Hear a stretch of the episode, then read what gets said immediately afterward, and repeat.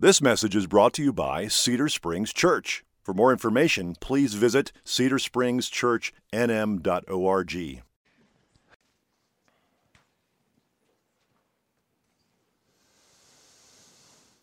Heavenly Father, as we come to our time in your word, I pray uh, that uh, you would be glorified. I pray, Lord, that you would uh, show us where, where our peace come from, comes from. I pray, Lord, that you would uh, open our ears and our eyes to the, to the glory that is our Savior, Jesus Christ. Father, show us the gift and the strength and the mercy and the grace that we receive through him. And so it's in his name that I pray. Amen. Well, good morning. We're going to be in Isaiah chapter 11 if you want to start heading there in your Bibles, where, as I said last week, we're going to continue our Advent series going through the liturgical uh, Advent calendar.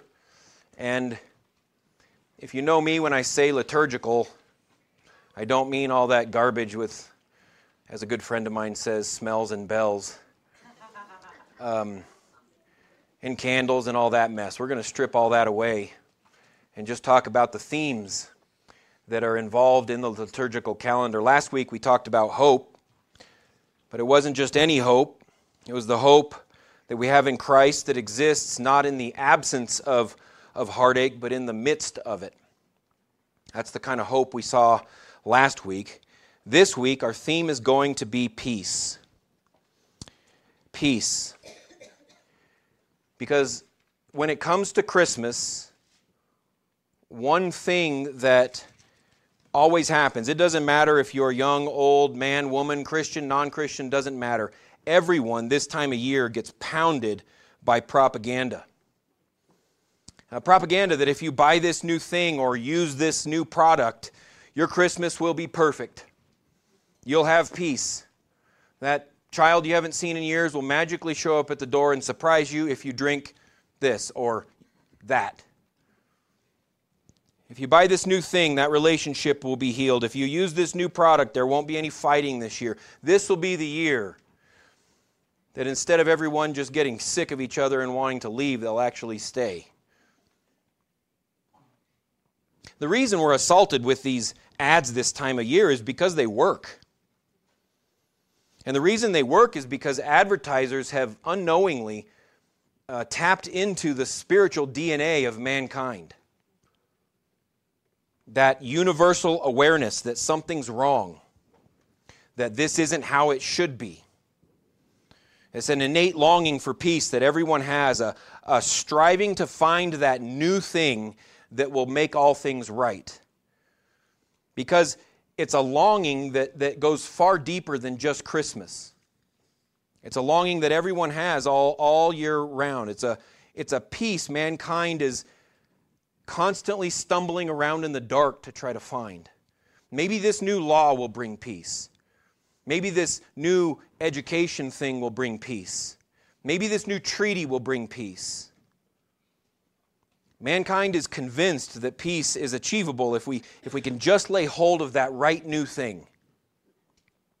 Which is why this morning, in the midst of all of this, all the propaganda of this time of year, I want to show you that whether it be personally or globally, peace is not found in something new, but in someone old. That peace is not found in something new, but in someone old. Look at, look at the first verse of Isaiah chapter 11. He says, There shall come forth a shoot from the stump of Jesse, and a branch from his roots shall bear fruit. Now, now, many of you are familiar with this term, the root of Jesse, or the shoot from the stump of Jesse. But this is one of those passages where our familiarity with it can, can really kind of wash out a lot of the depth to what Isaiah is saying. Meaning, to, to understand this shoot coming out of the stump of Jesse in chapter 11, we have to understand what Isaiah has already said. You see, much like our day, Israel during the time of Isaiah, they were filled with conflict, greed, injustice, oppression, all of that. Let me show you what I mean. Flip to your left to the first chapter of Isaiah a little bit. Let's just look at a couple of passages. Isaiah chapter 1, in verse 23. Isaiah chapter 1, verse 23. Isaiah says, Your princes are rebels and companions of thieves. That sounds really familiar. Everyone loves a bribe and runs after gifts. They do not bring justice to the fatherless, and the widow's cause does not come to them. In other words, your leaders are just lining their own pockets, and they're doing it at the expense of the weak. Flip to your right a little bit, chapter 5, verse 8. Isaiah says, Woe to those who join house to house, who add field to field, until there is no more room, and you are made to dwell alone in the midst of the land. Meaning, uh, think of people like uh, creating monopolies. They're just taking everybody's stuff, they're putting it all together until they have this moat of like property around them. Flip a few more verses to, or a few more, maybe a page to verse 20 of chapter 5. Isaiah says, Woe to those who call evil good and good evil, who put darkness for light and light for darkness, who put bitter for sweet and sweet for bitter. Who to those, woe to those who are wise in their own eyes and shrewd in their own sight. Woe to those who are heroes at drinking wine and valiant men in mixing strong drink. Listen, who acquit the guilty for a bribe and deprive the innocent of his right. Again, the abuse of innocence. Look at, look at chapter 10, verse 1. Isaiah says, Woe to those who decree iniquitous decrees, and the writers who keep writing oppression. Meaning, it's one thing if your leader uh, uh, makes a, a, a, wicked decree, but it's another thing for the people who are supposed to enact it to say, to, to, to actually do it. Instead of saying, I ain't going to enforce that. But they do, they follow right along. Which, which is why, looking at those few verses, in the rest of chapter 10, Isaiah prophesies that Assyria is going to come and attack and, and conquer Israel wipe them out because of all of this iniquity. But God says, if you look at verse 21 of, of chapter 10, God says, even though Assyria is coming, He says, a remnant will return, the remnant of Jacob to the, to the mighty God. Skip down to verse 24. He says, Therefore, thus says the Lord God of hosts, O my people who dwell in Zion, be not afraid of the Assyrians when they strike with the rod and lift up their staff against you as the Egyptians did. For in a very little while my fury will come to an end, and my anger will be directed to their destruction. So you see here that, that there is hope. However, before that day, before the day the Lord's anger subsides, judgment comes.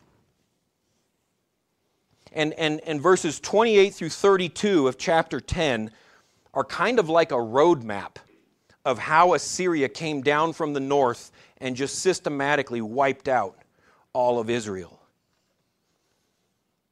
Which brings us to Isaiah chapter 10, verse 33 and 34, which is kind of like a closing scene of this judgment section. By the time we get to, to Isaiah 10, 33 and 34, Israel has been warned. They have disregarded all of the said warnings and Assyria has been brought in by the Lord's hand to wipe them out.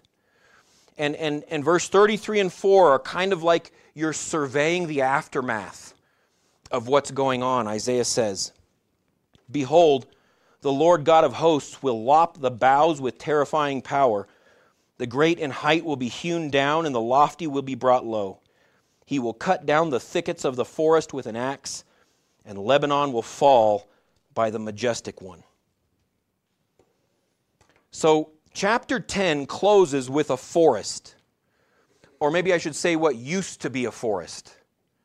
At the end of chapter 10, because of all their pride and all their greed and all their idolatry, Isaiah wants you to picture Israel like a forest that has been cut down to the ground. He's, God swung his scythe through, the, through Israel, and nothing is left but stumps as far as the eye can see. By the end of, of, of Isaiah chapter 10, there are no branches waving in the wind, there are no birds singing. In fact, there's no life at all. nothing is, is taking place here. There's no movement, there's no sound, because kind of like divine strip mining, after God is through, there's nothing left but this vast wasteland of failure. The only thing that might be left is, is the wind blowing through the ashes and the dust.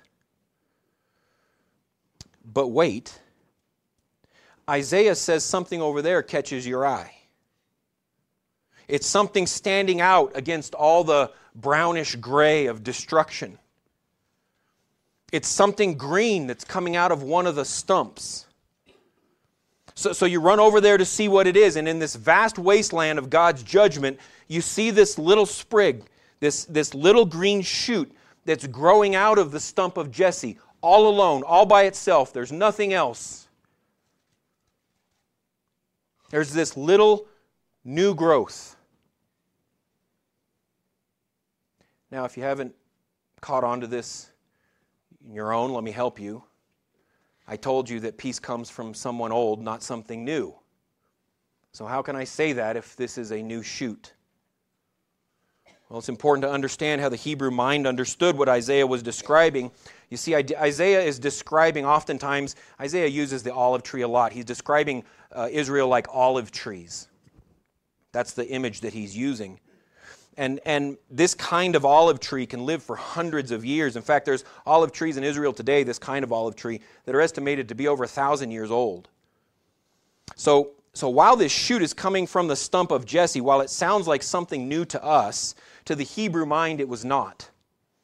To the Hebrew mind, even though the shoot might be fragile, even though it might be new growth, it was considered to be part of the tree meaning to the Hebrew mind, even though this shoot is, is fragile, it's ancient.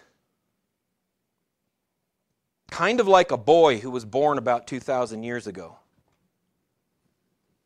A boy who, even though he was an infant, even though he was born into obscurity without any strength or, or what we might consider might, status,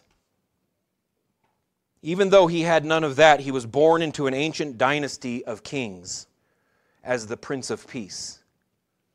That's what Isaiah is describing. Because peace is not found in something new, but in someone old. But this ancient baby had more than just a royal lineage. Look at verse 2.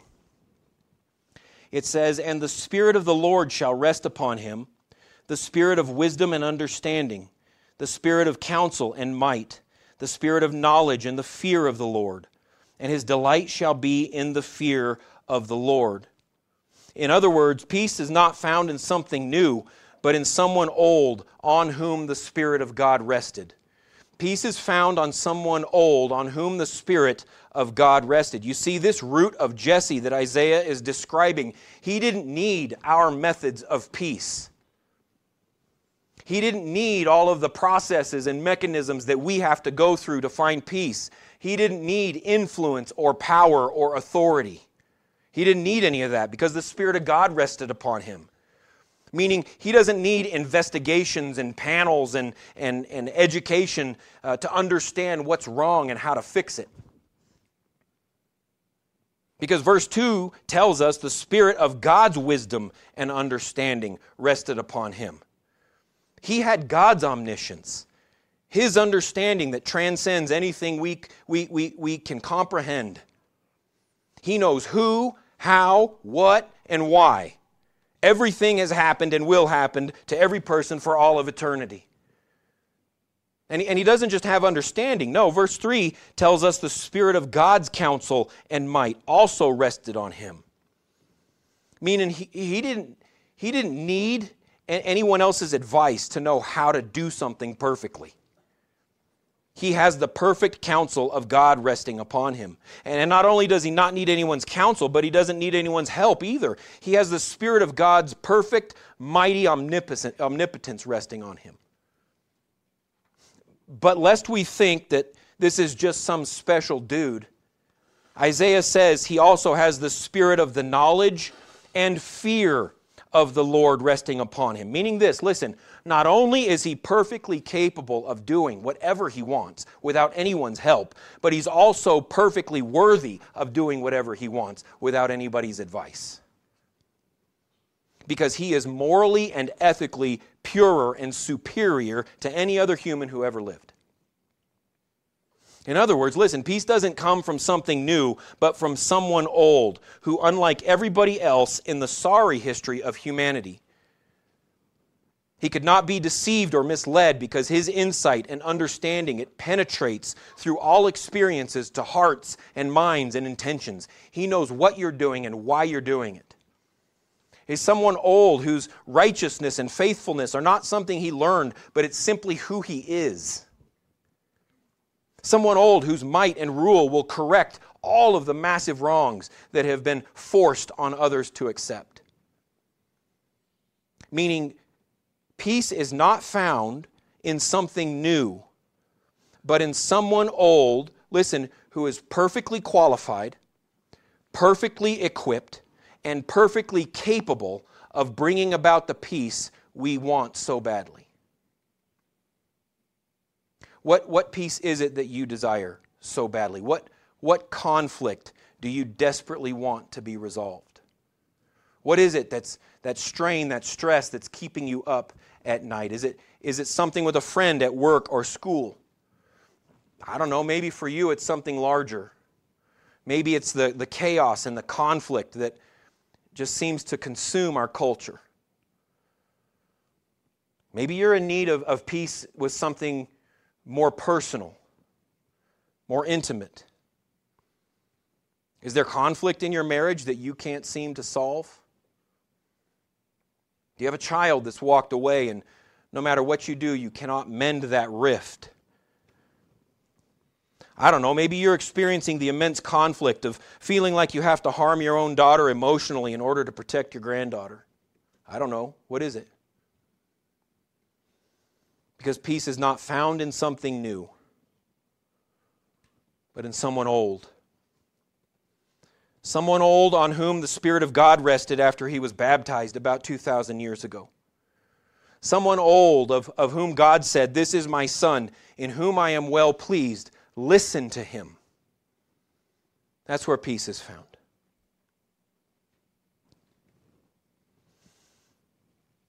How? exactly is this root of Jesse going to do that? If this root of Jesse, if this Prince of Peace is, is, is capable, if he has the spirit of God's understanding and might and knowledge resting upon him, then how exactly is he going to fulfill his job description? Well, look at the second half of verse 3. Isaiah says, He shall not judge by what his eyes see, or decide disputes by what his ears hear. But with righteousness he shall judge the poor, and decide with, with equity for the meek of the earth. And he shall strike the earth with the rod of his mouth, and with the breath of his lips he shall kill the wicked. Righteousness shall be the belt of his waist, and faithfulness the belt of his loins. In other words, this is really important. Peace is not found in something new.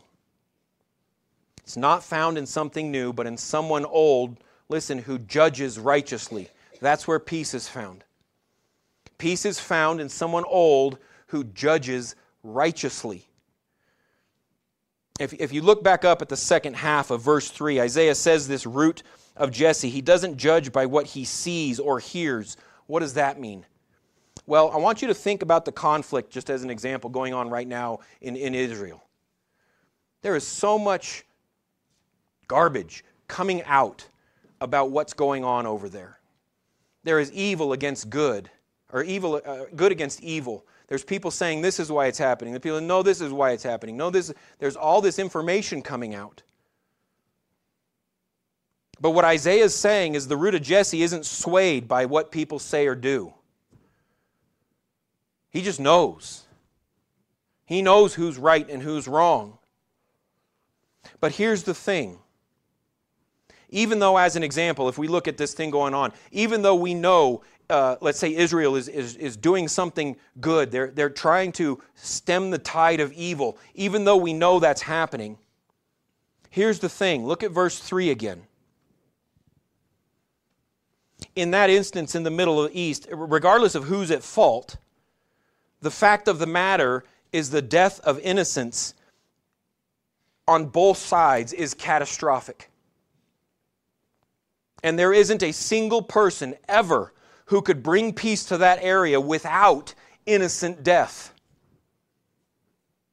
The wisest leader with the biggest, most well funded military, using the, the best new tech, in cooperation with the most extensive humanitarian organizations, all of it, you put it all together, the best we could do would still have innocent casualties on our hands. Because look, the thing is is whether you're a leader trying to bring peace to a country or a parent just trying to bring peace to your house, there will always be innocent casualties.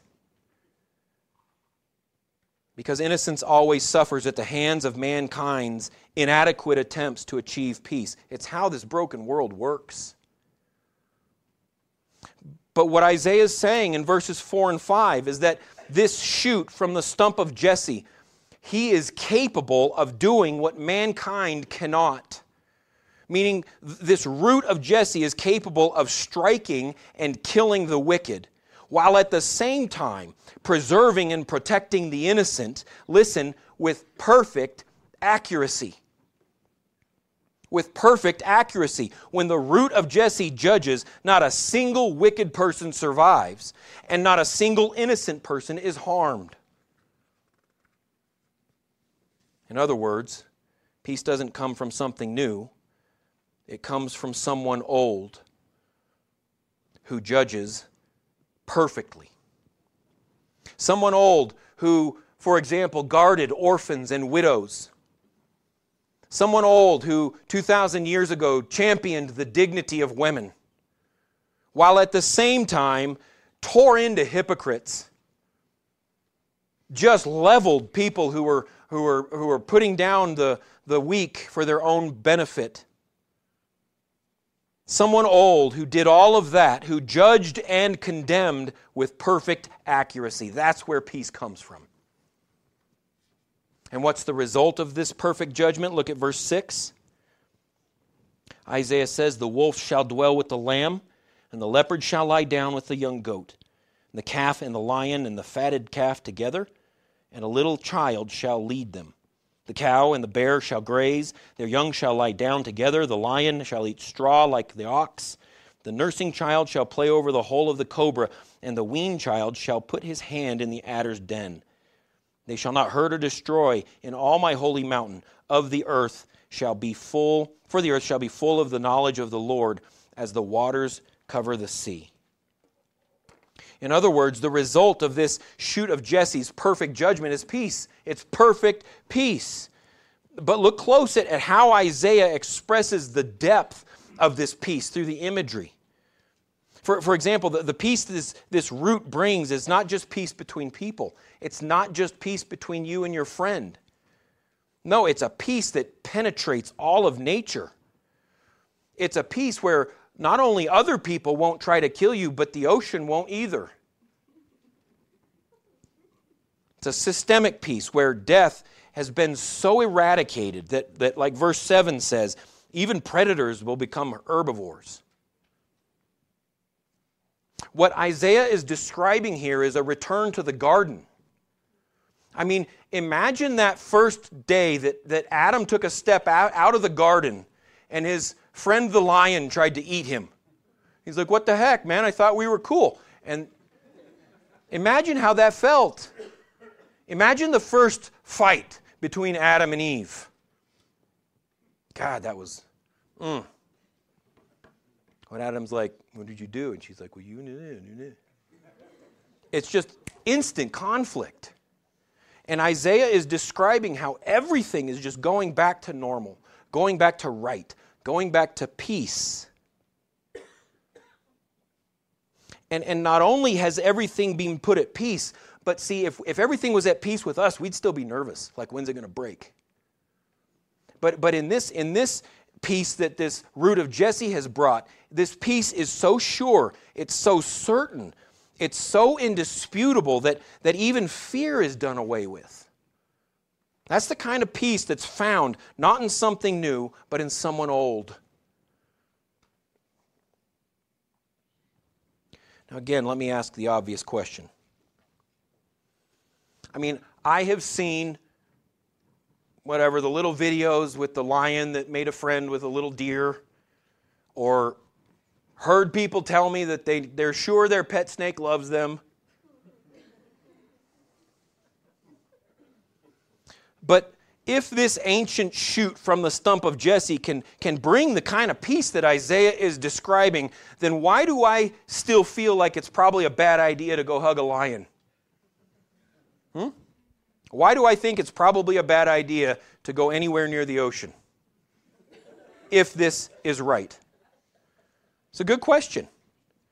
I mean, I know this imagery in verses 6 through 9. I know it's a metaphor. I know he's trying to just describe something, but still, that kind of peace is clearly not here yet. So, so how can I find any solace or comfort or hope that this root of Jesse will actually come through on his promise? How do I know that Isaiah chapter 11 isn't just some pipe dream for weird religious people? Here's the thing when we ask questions like that, we're forgetting something. When we ask questions like that, we're forgetting something. You see, we like passages like Isaiah chapter 11. These are the good ones, these are the ones we hang on our refrigerator. We like it when the Bible talks about peace and harmony and being free of danger. But we forget that the peace in Isaiah 11 comes after Isaiah 10 we forget that the peace in chapter 11 comes after the judgment in chapter 10. We forget that peace came after God mowed down every single person in Israel like a greenskeeper cutting the short grass on a golf course. That's when Isaiah 11 happens. After that. But more importantly, listen, when we ask how we can trust the root of Jesse will bring about this peace, listen, we forget that when it comes to Isaiah chapter 11, we're one of the stumps in Isaiah 10. We forget that part. We wonder when God will bring peace because I don't deserve this conflict. We wonder when God will bring peace because all these people are making my life miserable. It's unfair. When in reality, we're a part of the group that deserve to be cut down to a stump. So, so when we ask how we can know if this root of Jesse will in fact come through on his job description, we need to remember listen, there is something more fraught with conflict than what Isaiah describes in 6 through 9. There is something scarier than a leopard lying down with a young goat. There is something more dangerous than a kid playing with a cobra. Listen, a goat standing in front of a lion is nothing compared to you standing in front of the lion of Judah with your sin all out on glorious display. That's terrifying. That's danger. The danger of you standing near the throne of the God Almighty is far worse than a child standing near the hole of a cobra. The rage in your God's fiery eyes when he looks at you and you have broken his command. He's created us. And we think, wow, it would be really great if we could play with a lion. That's the least of our concerns. God's wrath is far more dangerous than the bite of a lion or the venom of a snake. I mean, with animals, the worst that could happen is you could die. With God, we're talking eternity in hell, never ending death. But that's exactly why we can trust that this root of Jesse will usher in this peace that, that Isaiah is describing. Because listen, he's already ushered in a far greater peace. We can trust that Isaiah chapter 11 is going to take place because this root of Jesse has already ushered in a greater peace. You see, only this ancient root of Jesse, Jesus Christ, only he had the wisdom to know what needed to be done. Only Jesus had the understanding to know how to do it. And only this ancient root of Jesse, Jesus Christ, only he had the might to actually perform what he knew needed to be done. Only the, the unassuming little shoot coming out of the stump of Jesse knew that he would have to face the perfectly accurate wrath of God in the place of traitors like you and I. Listen to the way Paul puts it in Ephesians chapter 2, beginning in verse 13. He says, But now in Christ, you who once were far off, you have been brought near. How? By the blood of Christ. For he himself is our peace, who has made us both one, has broken down in his flesh the dividing wall of hostility. That's the, that's the horizontal peace that's been brought because of the, the vertical peace he abolished the law, verse 15, of commandments expressed in ordinances, that he might create in himself one new man in the place of two. So he took away all of the conflict between us, Gentiles, and the Jews in order to put us all into one group, so that he could take one group and reconcile it to himself.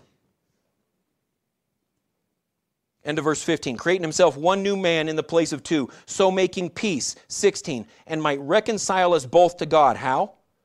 In one body through the cross, thereby killing the hostility. Brothers and sisters, you can trust that peace is not found in something new, but in someone old. Because Jesus Christ has already ushered in a greater peace than what Isaiah is describing. A peace that, as the writer of Hebrews says, gives you the, the confidence to just walk into the throne room of God. Just walk right up to Him without evaporating. That kind of peace. A peace that, as Paul said in Romans, it allows us to cry, cry out to the creator of heaven and earth and call him our Father. Call him Abba. In fact, it's a peace that's so incredible, it's so enduring, it's so foreign that Paul says it surpasses all understanding. This peace that Christ has, has bought for us with, with God. Brothers and sisters, peace is not found in something new, but in Jesus Christ, the ancient shoot coming up out of the stump of Jesse. Now, that's all great. What does that actually look like tomorrow? What does this peace in Jesus Christ actually look like tomorrow when it feels like the truth of this message uh, evaporates into reality? What does it look like tomorrow when conflict in, in my marriage still exists? What does it look like tomorrow when, when hate and animosity and oppression and all that stuff that we want to be freed from, it still exists? And Grant just said yesterday that peace is available through Jesus Christ, and today life sucks. How does this peace work then tomorrow? Well, it looks like this it looks like two things. I want you to listen to this first one because it is so important. Saints, the peace that we so desperately want is not found in the absence of conflict, but in the presence of Christ. Peace is not found in the absence of conflict, but in the presence of Christ. Saints, it's, it's not getting out of the valley of the shadow of death that will bring you peace. It's the shepherd that is walking through it with you. It's not restoration of a relationship that will bring you peace, but the assurance of, of the sovereign will of your loving Savior. It's not the absence of persecution or hate that will bring you peace, but the presence of the one who said, I will be with you always. I will never leave you or forsake you. That's the kind of peace we have. Our world wants a cheap peace, a weak peace, a peace that only comes in the absence of conflict. And God says that's not enough. He wants to give His people a peace that is strong enough to withstand conflict, a peace in the midst of conflict. Because peace is not found in something new, but in the presence of someone old. Which means, therefore, second, the peace you're looking for tomorrow it's found not just in trusting Jesus, but in trusting Him without being guarded. Look, if we hold back our trust in Jesus when things get hairy, we're, we're actually saying that we know something he doesn't. However, when we start to trust him more, then we trust ourselves. That's when we begin to find the peace that exists, not in the absence of conflict, but in the midst of it. That's when we begin to find the peace that surpasses understanding, because our world starts to say, How can you have peace if there's still conflict? Well, I can have peace because I trust Jesus. Let me give you one third and final thing as a conclusion for all three of those. I think a lot of times we pray for peace. We pray for God to solve something, and we feel like our prayers aren't answered because that conflict doesn't go away. Whatever it is health, friends, family, whatever. The conflict doesn't go away, and so we feel like our prayer isn't answered. When instead of asking, um, did we pray the right prayer? What I mean is this if peace is found in the presence of someone old instead of in something new, when you, when you find yourself in those moments of conflict, rather than praying for God to remove the conflict, pray for God to change your heart. Or maybe I could say that differently. Rather than just praying for God to remove the conflict, that's not wrong. To, to add to that prayer, but if not, God, change my heart. Lift my gaze to see you instead of this mess. I think a lot of times we feel desperate uh, for, the, for peace because we're, we're not uh, praying that God would change our heart to see where peace really comes from. When we have standing right next to us all the peace we need in our Lord and Savior Jesus Christ. That's, that's when we begin to find peaceful rest in the presence of someone old.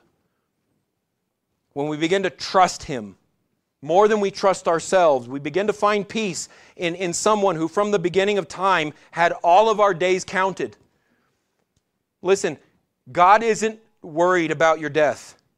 He knows when it's going to happen, He knows how it's going to happen. He's not up there freaking out. We can have that peace. The peace of someone who, who, before we were born, knew our weaknesses and our needs better than we know ourselves today. When we begin to trust Jesus Christ's wisdom and understanding and might more than we trust ourselves, that's when Isaiah said in verse 10, we find the peace that's a signal to the nations, a signal to the world of the glorious rest found not in something new, but in someone old. One star burns in the darkness, shines with the promise of Emmanuel one child born in the stillness, living within us, Emmanuel. So do not be afraid. His love is strong enough to save us. Nothing stands in the way of his love is strong enough to save to lead us, excuse me. So we're singing glory. Let there be peace and let it start in me. Please stand with me and let's make that our response.